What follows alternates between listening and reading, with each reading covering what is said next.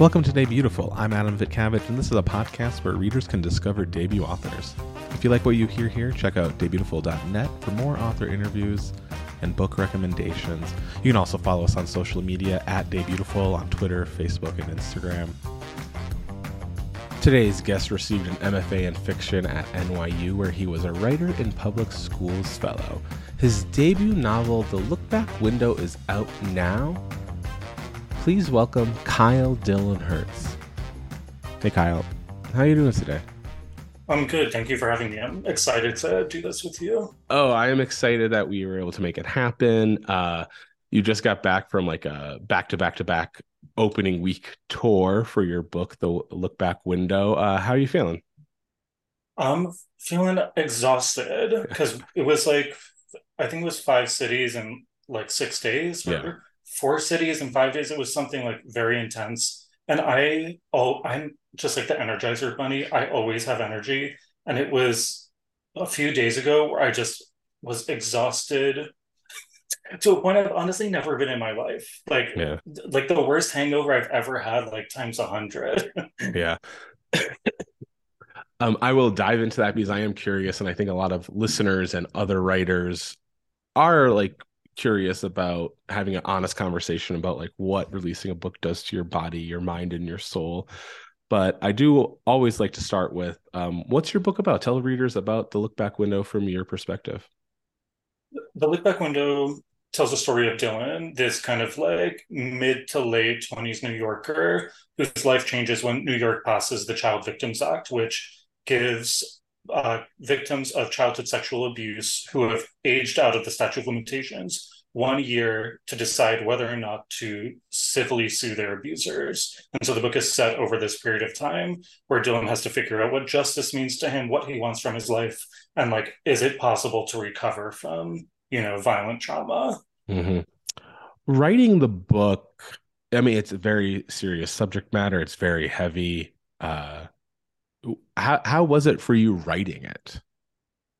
I mean writing was great. Go, okay great. Right writing was amazing. It, it was you know a deeply imp- meaningful experience to me. Um, it helps that i was in therapy twice a week at the time. But you know the book is not autofiction or memoir mm-hmm. in any way although there is some overlap between some details. So it was like a great experience to have this kind of like parallel life this other person who was kind of who has been through some similar things but was different than me. So i was able to like talk about these subjects that mean a lot to me and to play around with them and create with them. So the writing was great. I miss that every day. Yeah. And then um and then diving into like touring it and talking about it and talking to people like me about it, you know, in your apartment or at, at hotels when like you have to do press stuff. Um what is it like reliving writing it and the subject matter and maybe bringing up things that are from like those therapy sessions over and over and over again?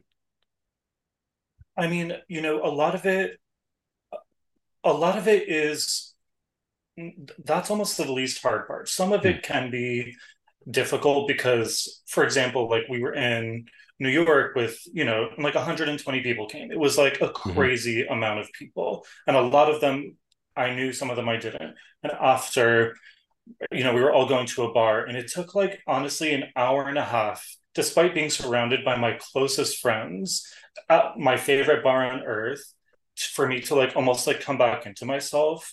There is an exhausting element to, you know, not discussing these subjects, but having this kind of almost like dehumanizing experience of being not Kyle, but like Kyle Dillon Hertz. And in terms of like what that actually means, I I don't change how I talk when I'm up there. You know, uh, that's just not me. That that could never be me. So there's there's not even that much distance between you know Kyle and Kyle Dillon Hertz but there is distance in the fact that like people are listening to me rather than conversing with me. Mm-hmm. and that is a tiring experience. It doesn't feel fully human. It feels different. Like there's no world where i would ever sit around with my friends and be like all right listen to me for an hour. Like that's crazy. Come on. Yeah. And i you know stuff like that and again when we were in la with friends i i have learned that there is a transition moment after these events occur where some kind of deep inner psychic exhaustion hits and you almost you know you almost have to like come back to yourself mm-hmm. and that mm-hmm. was surprising to me I, I didn't expect that to occur yeah and do you feel like i have to imagine it's exhausting like being on like you're like because you're a writer and in interviews not not even podcast interviews even if it's just like they're recording it it's being transcribed like words matter right obviously. Um is that exhausting just like thinking of you have to say the right thing at the right time? Um in some ways yes. I mean i this is such an interesting question and it didn't hit me till right now which is i'm also a professor at the new school mm-hmm. and I, after i teach every single time doesn't matter how much coffee i've had how many red bulls i always like get hit with this moment of like okay i need to take a nap and so I do think you are right in that regard where there is something tiring about being on. And again, like I never change how I talk. Mm-hmm, yeah. I never change, but it doesn't even matter. You can still be 100% yourself, but there is still some sort of like pressure on the body, on the person to where you like need a nap after, but you can't mm-hmm. really take a nap after some of these things, right? Especially yeah. this past week where it's like um, like when we got to San Francisco, because my husband came on tour with me, thank God, would have been a much harder experience if he had not. But it was like, okay, LA event the night before, you know, the drinks and stuff with people after, waking up at 6 a.m. for the flight, getting there, having to do an interview, a podcast, check into the hotel, eat food, meet ahead before to talk to the person I'm doing the event with, have the event, and then after, you know, it, it's a lot and i'm an extroverted social mm-hmm. person mm-hmm. like i am not someone who's sitting there like oh, this is tiring. Like in general, I'm just not that person. And I've kind of become that person where it, it was a lot harder than I thought it would be. Still fun, still great. But, you know, and that kind of exhaustion, dealing with this stuff, is the fun kind. Yeah. And there's the other exhausting stuff that's much harder on you. Yeah, I remember when I first out of college, I worked for like a pop culture magazine. I would interview like indie musicians, and some were big and like people I had listened to like growing or you know in high school, and some were like starting out my age, you know, 18 to 22 years old. And like, but I was just, I would amp myself up for like my interviews and they were not podcasts. They were like, Hey, I'm taking notes and uh, I'm going to write something. Right. Uh, and I would just get so sick to my stomach almost like I was like psyching myself out. And then once like I transitioned to like the literary world, it was the same thing because one, I felt like an imposter because I don't have a writing background. I just like, I'm a reader. Right.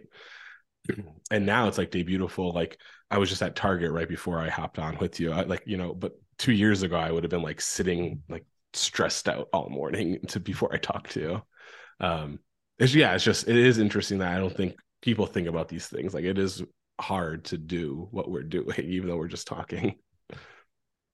Yeah, it's it's certainly it certainly has attacks, and I mean, I at first I was thinking when I first started this, I was like, oh, maybe I'll try taking some notes before whatever and then I realized even that was is wild because I am someone who just does hardly in that regard. Yeah. I can only ever succeed if it's like truly going by my gut or intuition. Mm-hmm. Like the second I start to plan is the second that my mind just goes left. And yeah. even to be in that position where something that you just know about yourself, that you trust about yourself, that you're like, why don't I try something different that I know doesn't work?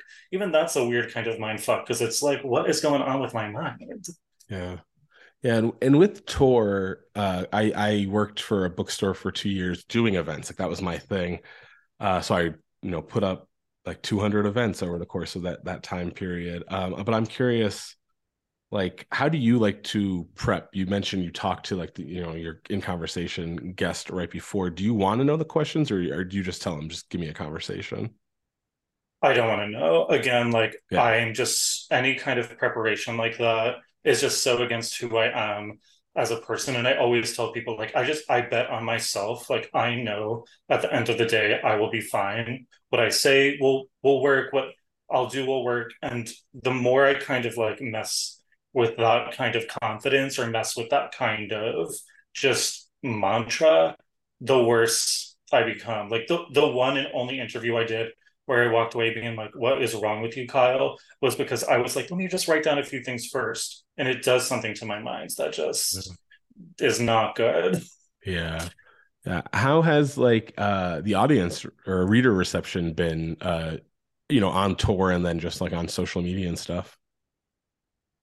On tour, amazing. Yeah.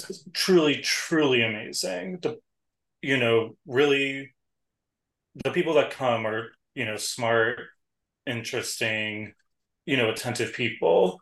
Online is a whole different experience, which is has on almost you know, which is why like I just kind of left Twitter and Instagram yeah. for a bit because some of the stuff that I see people say on it is shocking to me.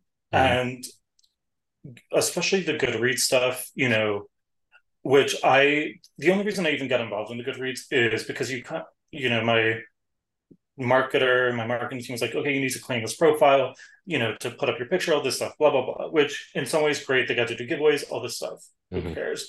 The bad part is, you know, I'm gay, queer, whatever. And in my life, like I obviously allow no homophobia, no any kind of, you know, weird, wild stuff. And because of my proximity to the book and then to sort of some of the things people say online, for the first time in my adult life, I've been forced to encounter these yeah. like really homophobic people with really homophobic ideas who say these nasty homophobic things and then argue about it on my page for like you know with all these questions all these comments and my response i you know it's hard because one of the ways i learned how to survive and learn how to heal and learn how to like not hold on to things was to speak out and speak up mm-hmm. like in my real life if i ever saw that like i would i'm a new yorker like i'd be going off yeah. but because it's goodreads because it's these people you can't and that's been hard because i feel kind of silenced where normally i i would truly rip into these people i would, yeah. I would even, and even in a in a polite way because what i would want to say to them is you are a goodreads user. You see that this page is claimed. You see a, a comment from me on there. Like what the fuck is wrong with you that you see? You know i'm there. You know i can see it. And you're saying these extraordinarily insane things. It's it's shocking. It's just like who raised you? Yeah. Yeah it is uh i don't use goodreads for myself like logging it. I i attempted to and i was like whatever um but every now and then i'll pop on especially when there's a book coming out that like yours or whatever uh and i pop on it i'm just like uh, yeah the same reaction i feel Twitter's a toxic place, but Goodreads is even more toxic. I feel because these people feel entitled, even more so. You know, I don't. It's it is interesting, and there's other pro there's other sites too like that, but uh even I saw another writer was reviewed in the LA Times, and all the comments uh, in that were wild because like LA Times subscribers are or whoever, whatever subscriber just feels so entitled to the book which is just fascinating to me. It's it's bizarre, and especially there have been and whatever. It's like been long blocked on my mm-hmm, mm-hmm. phone and computer now, but the the strangest ones are the ones where it's like they thank you because there are mm-hmm. people being like, okay, thank you, Kyle Dillon Hertz, for this advanced copy, and then they'll just like oh, say certain things that just again shock me, like people using the phrase like like homosexuality, which is like when that's like the first clue that someone's about to say something really homophobic when they're not saying like gay or queer. And, you know, then just go in in these nasty ways. And it's, again, like blocked, whatever, but it does take yeah. a toll because you're silenced in the way that you can't be like, fuck you. Yeah. And uh, something I talked about recently with a few writers is like the idea of not having to have social media, but feeling like you have to have it because it is like how you connect with readers and i know you're taking a break but like prior to that like leading up to publication like did you feel like you had to be on like you had to be checking retweeting saving whatever whatever whatever um not exactly i mm. mean i will say like my my publicist and marketing team i want to call her a marketer but i actually don't even know if that's a word because you have publicist? a publicist but what's the because there's two there's the publicist yeah, right. and then there's and i'm like she marketer? I don't know. Anyway the marketer, The marketer. they they've been good to me. We're like you know you can kind of lead the way here. We trust you. You're cool. Like we want you to do it. And instagram i'd already been on because like i'm an instagram gay. Like i love posting my shirtless little pics. Yeah. so that is you know that's already been that way forever. But twitter i did exclusively go on just because i knew these articles were coming out and i deeply regret it. I hmm. literally i wish i hadn't done it because it's not yeah, it gets maybe it gets some sales, but I don't even know if it does. But what it does to my mental health has just been has been not great. And I, you know, I just should not have done that. But there was no one who forced me into it. Yeah. It was my own error. Yeah, definitely. And I know we've been focusing on doom and gloom, and uh, for listeners, it's literally because uh, this fascinates me. Uh, and Kyle, you had just like yeah tweeted last night you're taking a social media break. Um, but to focus on like the positives, that Esquire piece you wrote was beautiful. Um, how did that come about? For people who don't know, like how when you're publishing a book, there's other things you have to do. Was that part of it? Was this something you've been working on for a while? No, this was part of it. And just like a comment on the doom and gloom, I literally live in an interview where the people are kind of honest with what they're dealing with. That's like my favorite thing in the world. So I hope that the people listening kind of at I least think- get to like what it's like. I think they'll appreciate it. I think other writers will appreciate it for sure. Um, the pre okay, so yeah, you have your book coming out. You're supposed to have, wr- write these essays to kind of get your name out there.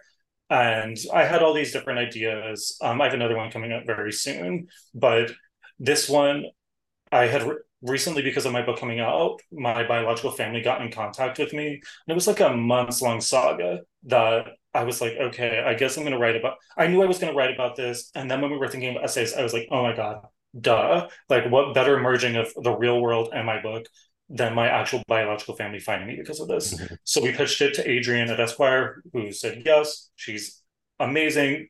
And the essay was written very quickly because I am a last minute person, like for real, in ways that are worse than you can imagine. And I waited till the very last second, was had called all my friends earlier in the week, like, how do you write an essay? You know, because I'm just a fiction writer. Yeah. And I basically needed one of them to give me permission to again just sound like myself. And the second that happened, I like pumped this essay out in a couple days, gave it off to Adrian. We had a, couple weeks of some revisions, and then it came out to honestly a, an extraordinary response. Like it was, it was really, really well received, which was meaningful. Yeah. No, I loved it. Um, I don't. Re- I mean, I don't read every essay that's coming out from the writers I'm covering, but there's a lot that catch my eye, and yours was like an instant read. Um, yeah, loved it. I hope people check it out. I'll link it in the show notes. Um, and then just like looking forward, uh, I know like your book has just been out for a week, uh, the time of we're recording this. But as someone who loves to write, are you are you writing? Are you already has your brain shift to the future? Yeah, I mean, I'm deep into book two. Cool. Um, you don't have to talk about And- details or anything, but yeah. no, deep into it. I one of the, the not one of the only mistakes. One of the only mistakes I made is that in grad school, Nathan Englander, who was one of my professors, Mhm. and then John Freeman, both of them were like, whatever you do, do not only work at one book at a time, because the second you finish that one book, you're gonna go nuts. And I did not listen to them because I was like so gung ho, like Aries vibes, like I'm gonna finish this, and then I finished it and was like, oh shit. So taking their advice this time, working on two things simultaneously, but I've been deep into it and it's great to be writing again. So that's why we're in this. I'm in this to write and read. Yeah. I'm sure you are too. Like no one's in this for, you know, the other bullshit stuff. Yeah. No, definitely. Um, and while you're taking a social media break, I guess uh, we'll shout out your Substack, right? That's the best way to follow you then and, and keep in communication with you. Yeah, I mean, people can still because I didn't delete. People can still Sure. follow the Instagram and Twitter, um, the Substack too. I'm sure I'll be back. You know, the second I have a picture I want to post online. But yes, it is beach season still in New York. So Thank you so much to Kyle Dillon Hertz for joining the Debutiful podcast to really talk about a side of publishing that I touch upon briefly, but never really take a deep dive into. Uh, his debut novel, The Lookback Window, is out now. You could follow him on kyledillonhertz.com and on Twitter and Instagram at kyledillonhertz. You can follow Debutiful at debutiful.net and on all social media at Debutiful. And as always, I'm Adam. This is Debutiful, and you're all beautiful.